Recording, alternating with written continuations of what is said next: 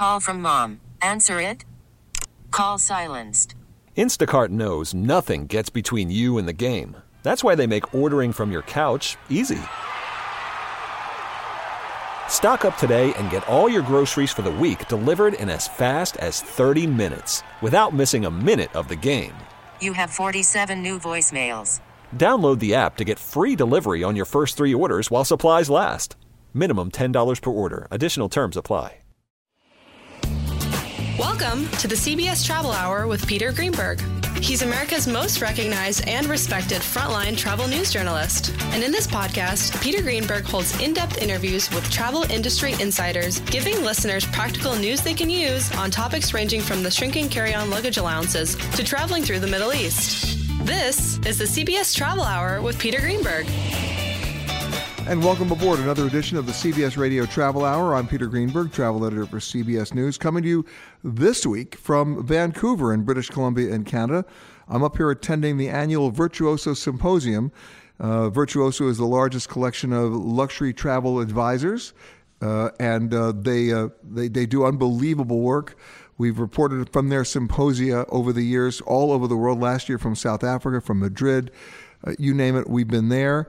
Uh, and, and it brings in uh, every CEO of every travel related company, airlines, hotels, cruise lines, the top travel advisors from around the world, and, and from 85 different countries by the time you finish uh, toting it all up. It's quite an interesting mix and an opportunity for people to exchange ideas and figure out where we are, where we're going, and what mistakes have been made along the way as well. Uh, one of those who is attending this is my guest on this show. Uh, he is uh, also the uh, editor at large of National Geographic Traveler. His name is Costas Christ. Hey, Costas. Hi, Peter. So, I guess the, the, the question I have for you is, you know, at an organization like Virtuoso, which, you know, these are luxury travel advisors, they they come from all over the world. They represent so many different countries, so many different interests, so many different clients. Um, and everybody wants to, you know, do something that's over the top, upscale, luxurious. Peak experience is a, is a, is a key word that they've been talking about. How much of that can be interspersed or intertwined with responsible travel? Well, I think the idea of a peak experience, you know, what is a peak experience? This morning, Peter, um, we heard a speaker and he talked about how virtuoso travel advisors, their job is, you know, to make our dreams come true. In other words, for travelers' dreams to come true. And that includes the idea of peak experiences, whatever that might be. Maybe it is an opportunity to travel to Africa and go on a wildlife safari. Maybe it's hiking to Machu Picchu. But I would take it a step further and I would say our job is not only to make the traveler's dreams come true, uh, it's also to make the dreams come true of the people and the places we visit. In other words, tourism is a receive and a give in its best form. So if we take the idea of experiences and we couple it with two things, I want an incredible life changing experience on my next trip. Well, that becomes that much more incredible when I finish that trip thinking, my God, that was great. The wildlife I saw, the hike I took, the villagers I met. And at the same time, that trip contributed to improving their lives and protecting that wildlife and saving the heritage that I visited. Then you have the real magic. Exactly. But now you have to come up with a criteria that makes that work. Well, lucky for us, we're in the United Nations International Year of Sustainable Tourism. And although for many of your listeners and many people, sustainable tourism may sound like a new thing, the criteria and the ideas behind it have been percolating for a pretty long time, for over 20 years. And to distill it just very clear for all the listeners, what is sustainable tourism? It is defined by three key pillars environmentally friendly, friendly practices, the reduce, the reuse, the recycle part of things. That's what most people think about. But it also goes beyond the green and it embraces support for the protection of culture and natural heritage. That's the second pillar. And the third pillar, which is social and economic well being of lo- local people. Now, you wrap that together with a wonderful vacation. And then you have a transformation of the global travel industry that's not just about what am I getting, It's also about what am I giving. And there's no, and that sounds great. I mean, it, it you, you put it in, in perfect perspective, but at the same time, which travel organizations, which travel vendors, which travel providers have figured that out? Well, a lot more than there used to be. Put it that well, way. Well, okay. there could have been just one. Now there are two. I mean, no, no, no, no, no. We we are. I firmly believe. I've been. Uh, you know, you said something years ago. Uh, that was a quote, and I can't remember it. But you said something. Most people say that to me. Thank you so much. yeah, no, but you said something to the effect of, you know, Costas Christ has been on the front lines of green travel before uh, green travel movement before travel was green or even a movement. It was along those lines. Yeah. So my point, my point is this, Peter. Looking at this over the last 25 years, what we are seeing now is where in the beginning it was what companies were doing it it's almost flipping now to what companies aren't doing sustainability. So, in other words, most companies are embracing it. The question is the scale at which they're doing it within their companies. Now, just a little snapshot, okay? I looked at 26 virtuoso hotels and suppliers, all right? Just 26, okay? Those 26 hotels and suppliers over a period of two years generated in direct contributions over $5 million going into local community development projects. For example, feeding 20,000 kids daily, providing clean drinking water for 4,300 families, environmental education to 14,000 children. And at the same time, those same companies are protecting over 3 million acres. To be precise, 3,200,010 acres of wilderness and marine habitat, endangered wilderness and marine habitat, home to some of the rarest and threatened animals on our planet. So the point here is travel can be a powerful opportunity, and the connection that's making it different now is that companies are realizing that people want to also buy these experiences. In other words, those peak experiences also include a sustainability component. That's right. The travel advisors at Virtuoso, I mean, their clients are the are, are essentially the creme de la creme of demographics, economic stability, disposable income. They all have passports they're all well educated. They're all well compensated. They travel. Is it their kids who are who are educating them, or the travel advisors who are educating them, or they just come to the party already educated about sustainability? Um, it's it's a little bit of both. And what I mean by that is this. So, the baby boomer generation, that's you and that's me. This is a generation that gave birth to Earth Day in 1973. It's a generation that cut its teeth in the late 60s, early 70s on wanting to change the world. It was the generation who saw that first image of the Earth in space shot from the moon. And holy smokes, we're just a little tiny blue planet floating out in this big thing in the, you know, in the universe. And guess what? Suddenly we look less like different countries and we look more like a common people on a common planet. So that thinking was embedded in the baby boomer generation. And today, it's not a big jump for that generation with their disposable income, many of them at least, who want to take vacations, who want those peak experiences to still touch the inspiration that was in their youth. The difference is their children, the millennials today, they were kind of born in this with a from the get go, this makes sense.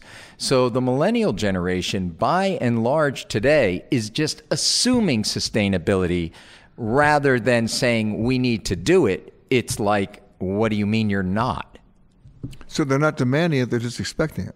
They're expecting it. And any travel business out there that's thinking, sure, harness the, you know, market of the baby boomers. That's been talked about forever.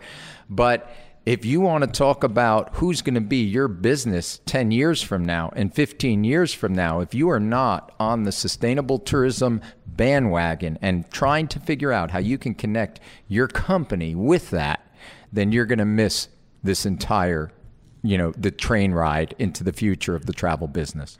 Have you been able to sort of break out pockets of the country of the United States, states, individual cities that get it, and individual states and cities that just don't? And what I want you to do is I want you to think about that, because when we come back, I'm going to grill you on that. because obviously there's still work to be done. Let's not kid ourselves. There's a lot of work to be done. But if you do the work, it's a win win. It's a win win for everybody. Back with more right after this.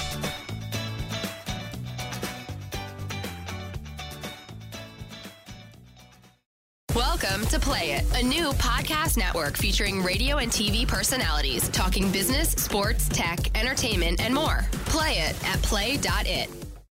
Welcome back to the CBS Travel Hour with Peter Greenberg. And welcome back to the CBS Radio Travel Hour. I'm Peter Greenberg, travel editor for CBS. We have been talking to Costas Christ, the uh, editor at large for National Geographic Traveler. He has another title he'll share with you in a second. Um, and where we last left off was talking about, you know, things are getting better.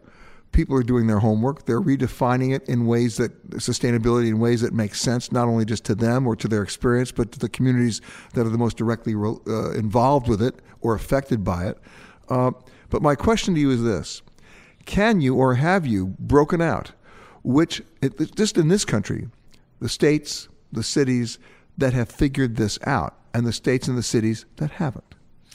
Well, there's some big, uh, uh with a broad stroke, you can answer that question and, and say yes. You know, you can, for example, take a look at New York, which has certainly done a lot on the sustainability front as a state and as a city.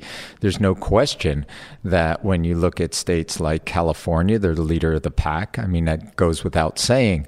Uh, and if you go north there, Oregon, of course, Washington State, they all are pretty progressive. Vermont is another state where sustainability looms large. But rather than kind of which states are doing it, which aren't, it's much more of a mosaic than that. And you have pockets in pretty much everywhere. So, for example, uh, I was just on the phone the other day with some folks down in Alabama. You wouldn't necessarily think of Alabama and think sustainability in the same sentence, but there are people there really pushing the envelope on that in Gulf State Park down there who want to build what they will believe will be a state of the art sustainable tourism model. You have companies like Royal Insider in Louisiana that are tirelessly working, for example, to protect Louisiana's cultural heritage and connect travelers with that in a meaningful way. So, my point is all across the country, you have innovation going on. Uh, there are some states that are way ahead of it from a government level. Like? Well, the states that I mentioned for example, I told you California for sure. They they rule the roost on this, and they've been at this way for a, a, long time, and they're continuing to do it. And actually, in our current political situation nationally, California has become pretty much the the defender of our country on sustainability standards uh, in the face of a White House that doesn't believe in it. Well, let's talk about that because what's interesting to me, and, and this is all relatable at the end of the day. I, I think you'll agree. High speed rail, high speed rail would solve so many of our problems in terms of airlines, delays, automobiles, um, congestion. Um, it's been said that if you had high speed rail and just in the north, real high speed rail, not Acela, real high speed rail in the northeast quarter of the United States, which would take up and alleviate all the congestion from the small commuter airlines that are flying on flights of under 400 miles, you'd eliminate the, all the delays from LaGuardia and all the, the, the backlog and all the interconnectivity that doesn't work um, and that's just in the Northeast Corridor. Take a look at what they're doing in California. That's what brought me to this idea. They're now working on a north south high speed rail system. Uh, other states said they weren't even interested, and yet California did it. Now, in Florida, they're building something called Brightline, which is going from Orlando all the way to Palm Beach with a stop in Miami. Um, it's not true high speed because it only gets up to about 125 miles an hour for just a few miles uh, but it's faster. Now, here's the thing that's amazing to me. I can, we can do the numbers and figure out if, if that high speed rail or semi high speed rail in Florida took off, how many cars would be taken off the freeways that are burning fossil fuel? That would really be helpful. Same thing in California. What's interesting to me, which drives me nuts, and, and I don't even, and when I give you this number, Costas, you probably get angry too. It's 2017. Are you ready? We're acknowledging and celebrating, and we don't have high speed rail in this country, the 50th anniversary of the bullet train in Japan. How did that happen? They've been going high speed for 50 years, and we're still trying to get up to speed. Well, Peter, that's uh, the the answer is not simple, but it does have something to do with a very strong uh, industry of vehicles in this country, and the fact that that industry has often lobbied hard against public transport. So the issue that you're talking about right now is not a question of lack of innovation. What you just talked about in the Northeast Corridor has been on the drawing table for a decade now. How do you move it from a, you know, idea into practice that would alleviate so many things including the decrease the amount of CO2 emissions, you know, take more cars off, less delays at airports, so on and so forth. Well, you know, I guess the uh, the popular the popular answer is for people to speak to their congressman because for the last better part of a decade, those projects have been trying to get funding and they have been shut down repeatedly. It's amazing to me because I think the automobile industry has to almost redefine uh, what they're producing and why they're producing it. When I was 17 years old, all I wanted was a car, right? That was my culture. That was what we wanted. Ask a 17 year old today if he wants a car. He looks at you like you're out of your mind. Right? That's right. That's right. And- And, and there's nothing wrong with having a car. That's great. But the point is, why should we not invest in the kind of innovation that you were just describing? The technology's there, the ability's there. Yes, it costs money, but you know what? There's a way to get that money too. Right now, we we've been living for the better part of a decade in a country, as you know, with one side of that, uh, one part of that country, in terms of our, you know, uh, the Congress as it's been fighting against anything to do with sustainability. And another part, the previous government, the administration of Barack Obama, trying to push that envelope forward. So, you know, nothing's getting done in that sense. What do you do? We educate people to understand that these things are in our best interests. In other words, having more public transport so people can get around more easily. So people who don't have the means or don't want to invest a lot of money in a car, or maybe one car is enough and they don't need two or three, can take advantage of public transport. You and I both know that in most places in the world, public transport moves a lot of people around. We don't have a lot of that in the United States. But what's worse than innovating to put those things in place, such as high speed rail, is we're not even investing in upkeeping the very rail system we have to begin with. This is the crazy part. Right now, uh, on the long haul services of Amtrak, they're losing anywhere between 150 and 200 dollars per passenger per day per train. They can't even make a, a break even. So how can they reinvest anything into the maintenance of the system they already have? And every year Congress tries to take it away from them. There you go. Yes, that's it. And the bigger discussion here, and the bigger, you know, the bigger picture though is this. On the positive side, as we were talking a few minutes ago, we have a majority of a generation, the so-called baby boomers, who understand the importance of embracing environmentally friendly practices and living in a more sustainable society. The truth is, we kid ourselves into thinking it's a choice. Well, we could be a more sustainable society, or maybe we don't want to be a more sustainable society. It's not a choice. It's our future. It's an imperative. It's the only option we have. And if we don't get on board with this soon, we'll pay a price for that. And we're already beginning to pay a price for that. in the entire travel experience, from the time you decide to go somewhere, making that reservation, to the time you return, I estimate there are about 47 different points of abuse that are awaiting you, just in terms of the just in terms of the process, right? And that's just in terms of your own experience. But in terms of sustainability, my question to you is, how many different points of opportunity are there for you to do practice sustainable practices along that route? There are many. First of all, there's our ability to say no, to refuse. So, for example, we don't have to take plastic straws in our drink, which now, wherever we may be, but in the North America alone, we're generating billions and billions of straws. Guess where they're ending up? Right out there in the Pacific Ocean. Okay, so we can say no to things we don't want. We don't. We can say no to styrofoam. We can say no to plastic. Those are decisions that we have. We Can, I, can can. I give you one that you haven't thought about? And th- I don't get a chance to do this very often, but I'm going to give you one you have not thought about. All right. You ready? Good. Party balloons. yes. Let me talk to you about that. All those metallic Trust me. party balloons, right, with mylar and right, they don't degrade. No, they don't. And you know what? They're out there in the ocean because they go out to, they go up in the air and they're taken up by the by the by the airflow. And next thing you know, they are out there in the ocean as as masses of just mylar. Ma- masses of mylar, and of course, they're ending up in the food chain. At the end of the day, all that plastic, we end up eating it. It ends up in the very seafood that we consume. We are beginning to become the garbage that we throw away. A sustainable society isn't you know, some kind of pipe dream. Right now, yes, there's a lot to be done, but the innovations are there, and it's our duty and our job, both to our future generations that will follow us. It's not a question of we're borrowing the planet from our children. Right now, what's going on is we're stealing the planet from our grandchildren. We've got to turn this around. It's really straight science, Peter. At the end, and what I mean by that about straight science is this we live on a finite planet and it has finite resources. So we either learn how to create a sustainable life system or else we're not going to have a planet. Well, thanks for making my day. Hey, the good news about this is, and this is the thing that gives me inspiration. Every, I've you've been all over the world. I've been over 100 countries right now. Every single place I go, I see people moving this agenda forward.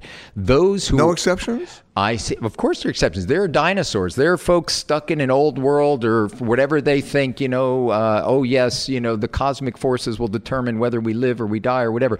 The point is this: everywhere I go, take Kenya and the Greenbelt movement. You know, which is a group of village women who are reforesting that country. I mean, you just take that and you can times it in almost every country. So I see tremendous. The truth is, I see tremendous optimism. I see tremendous potential, and I see a lot of progress. We're in a city, Vancouver, right now. Oh, Vancouver. this is the poster child for, for smart. A decade ago, Vancouver created a sustainable tourism master plan for the city of Vancouver. They were way, way ahead of the game. So there are cities like this and other parts of the world. So the truth is, it's not about, oh, gee, there's no hope. There's lots of hope. Let's get on board with it and let's do it. You know, we talk about in the in the in the, um, in the cutting edge wars of immigration. We talk about sanctuary cities, about immigration. We should also be talking about sanctuary cities for sustainability, because Vancouver is one, San Francisco is another, Los Angeles is becoming one. Uh, but we also have a political climate in which we have the other side of that coin, which is all the deniers, all the people who say there's no such thing as global cli- uh, climate change. There's and and of course most like what, 98% of all the scientists who are actually logical thinkers will tell you that's that's garbage. Of course there's global climate change and there's global warming. Uh, There is, and you you know people are seeing it in villages around the world. I mean, you don't have to go to Harvard or get a science degree to figure out how the world is changing around you. You're seeing species appear in places where they'd never appeared before. They were in warmer climates and uh, climates, and now they're appearing up north in places where they haven't been known before. So we're seeing a lot of changes. Yes, climate change is real, but climate change is not an apocalypse waiting to happen. Climate change is something that we have the innovations and the abilities and the even the Paris Agreement, the climate change agreement put in place the mechanisms to address this. And the fact of the matter is not everybody agrees and you'll have people who just stick their hands in the, the sand. You'll have others who will try and, you know, for their own personal greed or interest try and, you know, turn the argument upside down, disinformation, all the rest of it. But the fact is the movement forward for a more sustainable planet and the millennial generation and the baby boomers today and the travelers that are going out there and they're saying, hey, you know what? We don't want to just have a vacation. We want to have a vacation that we believe is helping to make the world a better place by staying in hotels that are committed to the environment. Hold on to that thought because when we come back, I want to, we'll do a quick extra segment here about who's actually doing good. Costas Christ from National Geographic. We'll be right back. CBS Radio Travel Hour. I'm Peter Greenberg.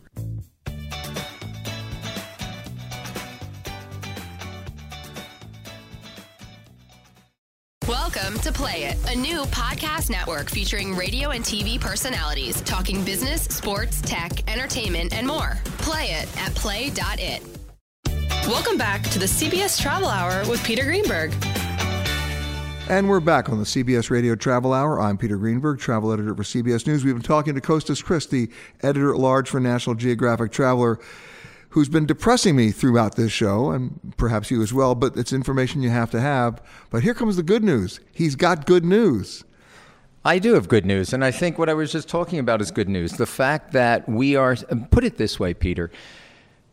If somebody said to me 15 years ago, would I think that the travel industry or countries would be as advanced as they are today on sustainable living?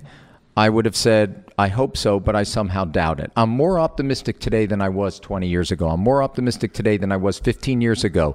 We talked a moment ago about the city of Vancouver. Vancouver isn't an outlier. It's not one city in some place that's doing this. There are cities like this around the world. Amsterdam is another city. Berlin is another city. These are cities with sustainable master plans. You talked about uh, you talked about San Francisco. It's another one. Guess what? Who knew? Miami. Miami has a sustainable master plan for the city. Yeah, but in Miami, the sustainable master plan requires everybody to wear black on black. I just have to say it. They're all escapees from a Robert Palmer video. They know it. You know it. I know it. I'm just a little kid. Yeah. But you asked a moment ago about, you know, so who's who's doing some of this stuff? And we're seated right now in we're conducting this interview in your your studio here in uh, the uh, Pacific Rim Hotel, Fairmont Pacific Rim. Well, Fairmont in 1989 published the world's first hotel guide to going green. Okay, so they've been at it for a long time. Fairmont. I saw one of their hotels, by the way, in in Arizona. They did a remarkable job just with French fry oil. All the above. Uh, I'll tell you what. I, I mean, yes, you're absolutely right. I saw them uh, in Banff running vehicles on uh, doing landscaping and mowing lawns with vehicles powered on French fry oil. Okay, at the same time, Fairmont has instituted a policy of sustainable seafood. They've instituted a policy of reduction of plastic, eliminating it as much as possible. We're faced with, for example, um, right now what they call, you know, colony collapse disorder. In other words, native bee populations, and yet you have Fairmont, which are doing beehives on roofs now. Yeah, what's amazing is how many hotels. You never think about this, but how many hotels and their chefs have become beekeepers? Around the world. They're actually putting they're putting hives up on the roof, and I'm going, how much honey can you make? And they said, well, it's not just about that; it's about trying to do the right thing. So there are hotel groups, and then there are many, many hotels. I mean, literally, uh, right now, I'm in the process of coordinating the Virtuoso Sustainable Tourism Leadership Awards for hotel category and for tour operator categories. All right, I in the last few days alone, we've had over almost 200 hotels submit a very, very detailed uh, application, an award entry that lays out their sustainability best practices. So uh, this morning, who would have guessed? I was talking with the CEO of Seabourn. Now, cruises is a whole nother dimension. He came up to me and he just said, Hey, guess what? We've just invested in a major partnership with UNESCO to help protect the uh, World Heritage, Heritage sites, sites around the world. You know, Which, by the way, most people don't realize this. Most World Heritage sites are very badly presented. They're in disrepair. A majority of them are. Yeah, well, they're struggling. Why are they struggling? Often because of finances, uh, mismanagement in certain cases. But UNESCO has done, by and large, a great job at protecting intangible heritage, cultural heritage, and also historical fixed heritage, meaning monuments and buildings. You know, and that I think is very, very important.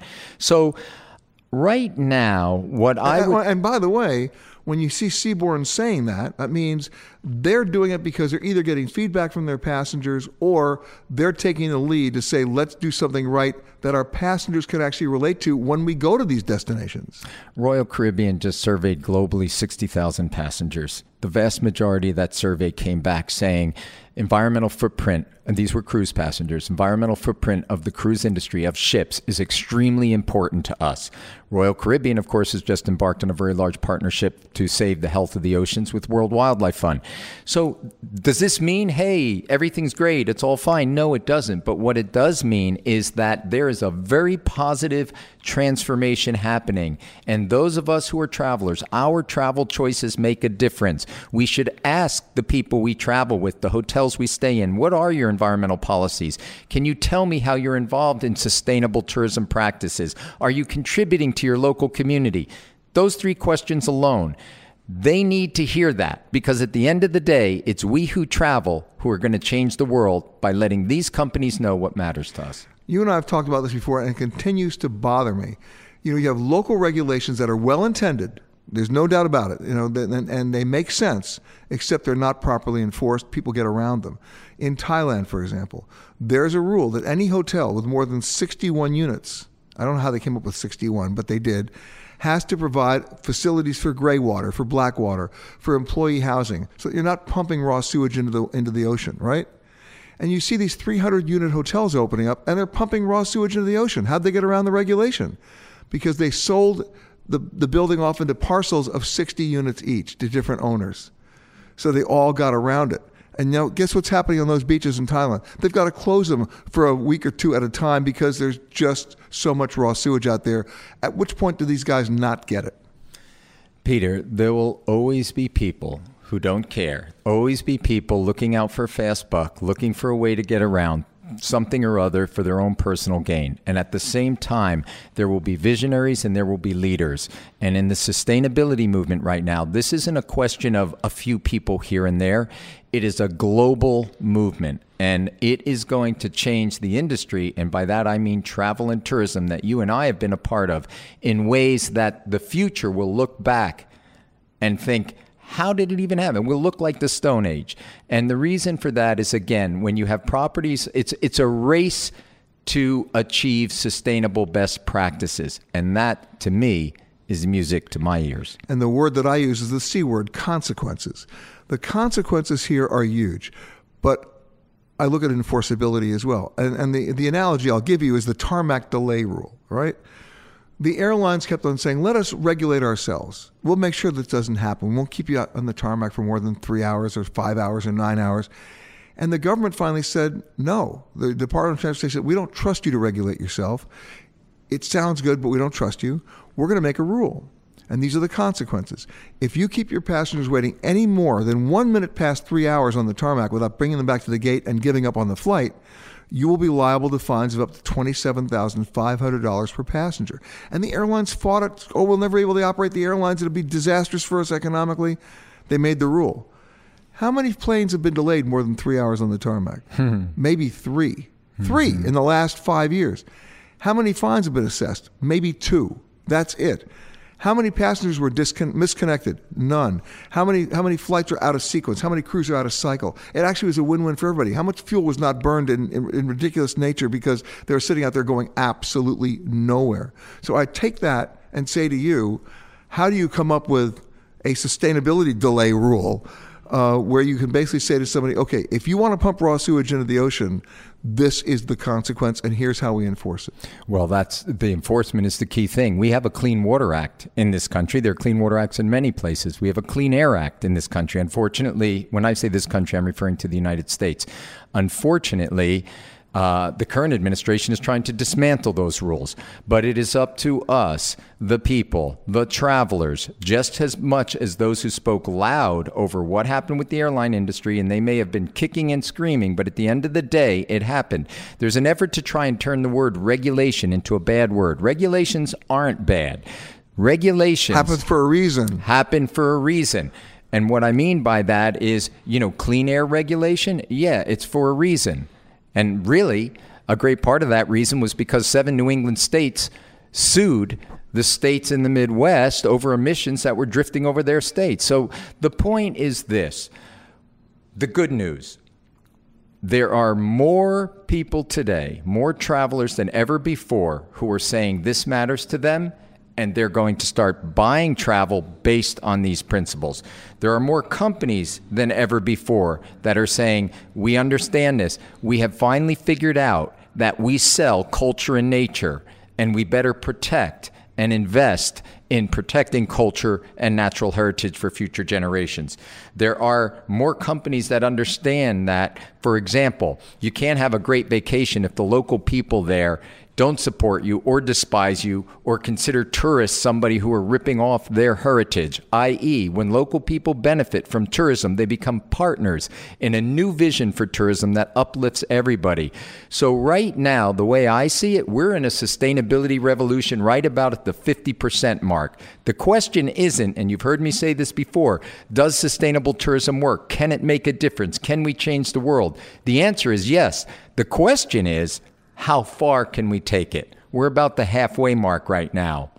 It's a high stakes game. I'm encouraged that we're going to go the full distance and score the touchdown. A football analogy that I never saw coming. Thank you, Costas Christ, editor at large for National Geographic Traveler. And when we come back, you think this is wild. We're going to be talking to author Larry Olmsted, the author of the New York Times bestseller, Real Food, Fake Food. What you don't know what you're eating is really going to surprise you. Back with more of the CBS Radio Travel Hour. I'm Peter Greenberg.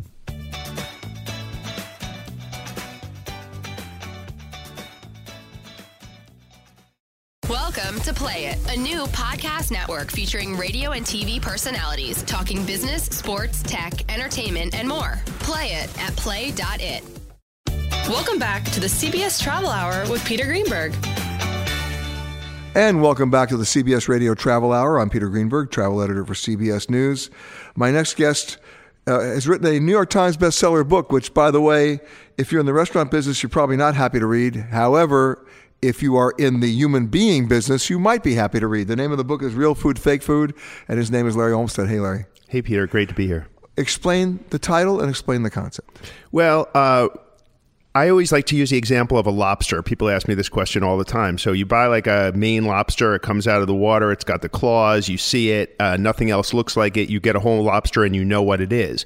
But you order a bowl of lobster bisque or lobster stew or lobster salad, and uh, at least according to Inside Edition in the United States, there's about a 30% chance your dish has no lobster in it anymore. So that's the real food, fake food conundrum. Are you getting what you're paying for? Well, I know uh, in New York, for example, at least half the sushi restaurants that are saying you're getting yellowtail, you are not getting yellowtail. It's more like 90%. Are you serious? I am serious. Sushi is the worst category, and the more desirable fish like yellowtail tuna or red snapper in excess of 90%, not what you order. Okay, so what, what am I getting that says it's yellowtail? Uh, often tilefish, which is so heavy in mercury that it's on the FDA's do not eat list for pregnant women, the elderly, and children. Is that why I'm glowing in the dark now? Uh, that is probably why you're glowing in the dark. Or tilapia, which uh, is farmed, a lot of it with drugs that may or may not be approved in this country. All right, so we know what the problem is in some of these restaurants. How do I find the solution? How do I know when I go to a restaurant, what do I come in with my my uh, guys from the FDA? I mean, well, how do I know? Uh, one of the things I learned is you can't really rely on the FDA to do very much for you. Um, okay, th- then I'm not going in with anybody, right? Maybe my uncle. I mean, who? And it's it's not just a restaurant issue; it's retail as well. So this affects people cooking at home. And in in each uh, chapter of my book, I give specific tips like restaurant questions to ask. Um, All right, so let's, let's, let's, let's do that. I'm going to uh, ABC Sushi Restaurant, and I've got my heart set on uh, uh, you know spicy tuna hand roll and yellowtail sashimi. What do I ask? Well, spicy tuna is one of the ones I recommend basically never ordering. Unfortunately, um, because I'm picking all the ones today. Um, the, the you know there are some really great sushi restaurants in New York. You know everything. You know your Nobus, your Masas, your high uh, expense account type places. But the vast majority of sushi places in the United States are are not high end. Do not fly in fish from Hawaii and the the uh, fish market in Tokyo. And a lot of them, especially for the uh, spicy tuna, they actually buy what's called tuna scrapings, which is basically a jar of the pieces of tuna that are scraped off the bone after all the rest is cut. And that's why spicy tuna rolls are all chopped up in sauce. The general rule of fake food is the less it looks like the, the real thing in the wild, the more chopped up it is, uh, the more you should stay away from it. well, that just left the menu. Okay, and what about yellowtail? So yellowtail, the best thing to do is is ask um, where they get the fish. All good seafood restaurants have a seafood supplier. They don't get something like um, red snapper or, or fresh Alaskan salmon or yellowtail tuna from the same company that delivers their cabbage. And if they don't know, if they can't say, "Oh yeah, I use Seat at Table in Boston," or you know, can name their seafood distributor, that's an immediate red flag. If they can't. If they cannot, wow. if they can, they could still lie to you. But most of them say, "Oh, I don't know," and that's not But good. this goes beyond just seafood. Absolutely. Um, some of the, you know, the one that's gotten the most press is olive oil. 60 Minutes did a Okay, big- let's talk about this. Yep. Okay, this I've never understood. And I, I came up with an idea in my own demented way of how to market something and make bazillions, okay? because everybody's selling extra virgin olive oil. Like, I know what that means. Mm-hmm. I want to come up with a whole new brand of olive oil called Slutty Girl Olive Oil, right? I just. Right? And with, a- with a great like Vargas uh, uh, drawing on the, you know, the, that look in the eye, that come hither look. It's like bad girl olive oil, right? Because you have extra virgin and you have bad girl. Which one do you want to cook with? One is already cooking it in my book. But let's get serious here. Define extra virgin for me. What does that really mean? Right. So olive uh, oil is, is different from all your other major oils, which are all from seeds. Sunflower, uh, soy, corn are all from seeds. Olive oil is from fruit, and it's very much like fresh pressed orange juice. You take an olive and you basically crush it. You do it in a centrifuge usually, but you expel the juice from the olive, and that's olive oil. Then it's graded based on both uh, laboratory tests and sensory tests, and it is either graded if it scores the highest, it's extra virgin. Who's doing the scoring? Uh, there's an international standard from the IOC, which in this case is not the Olympic Commission, but the International Olive Oil Commission, which set this standard that the U.S. uses. Uh, most countries around the world have adopted this standard. And where is this International Olive Oil Commission based? Uh, it's in Europe. I think it's Italy? based in Italy. Okay. Um, uh, and um, so. Um, the uh, USDA, which regulates the olive oil, um, deferred to the IOC standard. So it's got certain benchmarks in the lab tests. If it scores above a certain amount, it's extra virgin. Otherwise, it's virgin. Otherwise, it's lampante, which is the grade that's not fit for human consumption. Whoa. So you don't see that sold in the grocery store? You do not. What is it used for? Um, well, usually then it's Oil re- change in it- your car? It's then refined or, or basically distilled, and then it can be used as a food product. And usually it's blended in. So if you see any olive oil that doesn't say extra virgin, like Mediterranean blend olive oil, you should absolutely not buy it.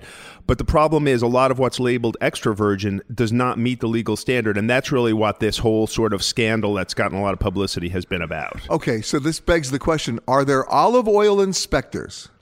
Uh, there are, and actually, so the FDA uh, inspects imported olive oil, which is the vast majority. We have some in, from California, but almost all of our olive oil is imported. And Congress uh, just last year ordered the FDA to greatly increase its inspection due to the concerns that the olive oil is being cut with uh, potential allergens, mainly soy and peanut oil, which are cheaper. Well, speaking of soy, let's get into the meat category here. Because for years, the, one of the controversies, especially for the fast food chains, is that you know their hamburgers are like so heavily soyed, or so heavily uh, with, with like cereal Filler, yeah. Well, so I mean, I don't know if you saw the news just a couple of weeks ago. There was a report out of Canada about Subway saying that their chicken sandwiches were were fifty percent soy and not chicken, and this caused a lot of headlines. But and um, Jared's already in prison, so we're, we're, we're done with him. Jared had nothing to do with it, I don't think. yeah, But but uh, actually, um, there was retesting in the U.S. and it didn't hold up. So it appears that that was sort of a, a failed lab test made into a sensational headline. But the reality is, I I, I, re- I went on uh, last week the Dr. Oz show and talked about this. Um, soy is used as a filler in uh, a lot of fast food, but it's like typically one to two percent. So it's not really something consumers have to worry a lot about unless they have a soy allergy. right. I mean, it's not going to kill you unless you have the allergy. Right. It's just not really going to be 100% meat. Yeah, and a lot of time, I mean, there's uh, you know it's uh, there's pros and cons, but the fast food industry, you know, they have to now have nutritional labeling. So a big part of it is having every patty, every chicken sandwich be exactly the same portion size and weight, so that those are accurate. And to do that, they basically have to be processed. They can't just take like one whole chicken breast and then another one that weighs a different amount and sell them. So that's the opportunity for them to fill stuff in there. Yeah, they well they, they basically chop up chicken, add uh, flavorings, marinades, stabilizers, and filler, which includes soy, and then reform it into very uniform patties. Okay, you, just gave me a word that scared me stabilizer. uh, just keep keeps it fresh longer. Oh boy, this is uh, this. You gotta read the book. this is an unappetizing segment that we're doing. Um, now I'll give you one because I'm one of those guys who remembers when chocolate tasted like chocolate, Mm-hmm. right? And I'm talking about American-made chocolate, like a Hershey bar, right? When I first, you know, had my first Hershey bar, I guarantee you there was more chocolate in there than there is today. Because now they, they have there's something called lecithin, mm-hmm. right? Explain. Well, I mean, it's just if That's you an emulsifier, right? Yeah, if you, and if you look at the ingredients, and chocolate's not something I really cover in detail in my book, but but I do say, you know, anything you buy, you look at the ingredients, and there's a lot of products. Like I buy a brand of, of pasta from Italy, and you look at the ingredients, and it's flour, water, salt, and that's it. But then you pick up a box of the more common supermarket pastas in this country, and they have seven or eight ingredients, some of which are chemicals, and you don't need that to make pasta. So, and you don't need a lot of uh, uh, additives to make chocolate. So with those kind of products, the easiest thing to do is just look at the ingredient level, and if there's more than like three things or anything you have never heard of, just don't buy it. Wow. I mean, we're talking to Larry Olmsted, the author of Real Food, Fake Food. What's your biggest hit list item that's fake? Um, my personal one is Kobe beef. Uh, I've been to Japan a number of times. Um, I wrote an article about this for Forbes. I got a tremendous amount of attention around the world. Uh, almost all of the Kobe beef you see on menus in the United States is fake, uh, whether it's sliders or $300 steaks at fancy expense account steakhouses. There are literally. And 10 nobody's, and nobody's been busted for this? uh, nobody. There's been a couple of class action suits against some uh, larger restaurant chains, but the way that the, the basically the penalties work in the restaurant industry is is that's your real risk is a class action suit, and that's never going to happen to like an individual location. They don't do enough volume to make it make sense for They're the not a big enough target for the lawyers. Exactly. So there, there's literally 10 restaurants in the entire United States that import and serve real Kobe beef, and there's hundreds that have Kobe on the menu, and all but those 10 are lying. All right. So the obvious question I have to ask you and I are going out to dinner tonight, Larry. What the hell are you going to order? Um, I like places that you know. Uh, We're going to you go, we're going to get ahead of cabbage, aren't we? the pedigree of that's their what we're product. get, That's No, what we're going to get. It's actually gotten better in that you know the kind of farm to table movement, if you want to call it that, has led to a lot more restaurants listing where their ingredients come from. And there's the the brands, uh, say say for beef and pork, like your Niman Ranch and your Creekstone Farms, that make drug free branded beef, and that typically, if it's on the menu, is going to be real because they have lawyers going around looking at the restaurants. Uh, Even Perdue Chicken now, their whole branding categories, we do we use no antibiotics. Yes, but the, the, the problem with the poultry industry is um, the, the poultry industry has always used a lot of antibiotics, but unlike beef, they're not allowed to use hormones or steroids. But what they do is they sell a lot of chicken now that says hormone free, steroid free, and they charge more for it, even though all chicken is at. It would be like selling water that says it's uh, soda free. It just makes no sense. But they found consumers will pay more if they put that on the label. You know what? We are going to order cabbage tonight. I think it's all we can get. Maybe kimchi. We're in Vancouver. Uh, How many? How much fake kimchi is there? I haven't found any yet. Oh my God! All right. So, is there anything you will eat? Um, yeah, I, I like to eat, um, you know, seasonal foods at the source, and you know, this is is a travel show, so you know, um, when you go to places, and in my book, that's what I do. I take the reader to Parma in Italy, and I show them how Parmigiano Reggiano is made and prosciutto di Parma is made, and why those are great foods, and then I tell them about the problems with those foods in this country, and I do the same for Kobe beef and a lot of these products. So my recommendation is Eat Kobe beef in Japan. Eat Kobe beef in Japan, and eat what the locals eat. In in most of the world, we talk about seafood. In most of the world, people eat whole fish. They don't really do that in the U.S. If you order a red snapper or a yellowfin tuna, you're going to get it if you get the fish. But here we don't. We just get a cut up fillet covered in sauce. And we don't know what's in it. We there. have no idea what it is. Let's go have lunch right now. No, I'm kidding. Larry Olmsted, the author of Real Food, Fake Food. You completely depressed me. But but there are not. But in the book, there's guidance as to how you find out. There is, and there's a lot about what makes real food so good, or what we call food porn. People come out actually tell me, you know, I was You hungry saved it till the I end. Food book. porn. Yeah. Go ahead. That's it. Food Yep. porn. Um, A lot of food porn in the book. No pictures though. I don't want to see the tuna, but we won't go there. Hey, that concludes another episode of the CBS Radio Travel Hour. Peter Greenberg here from CBS News. We'll be back next time.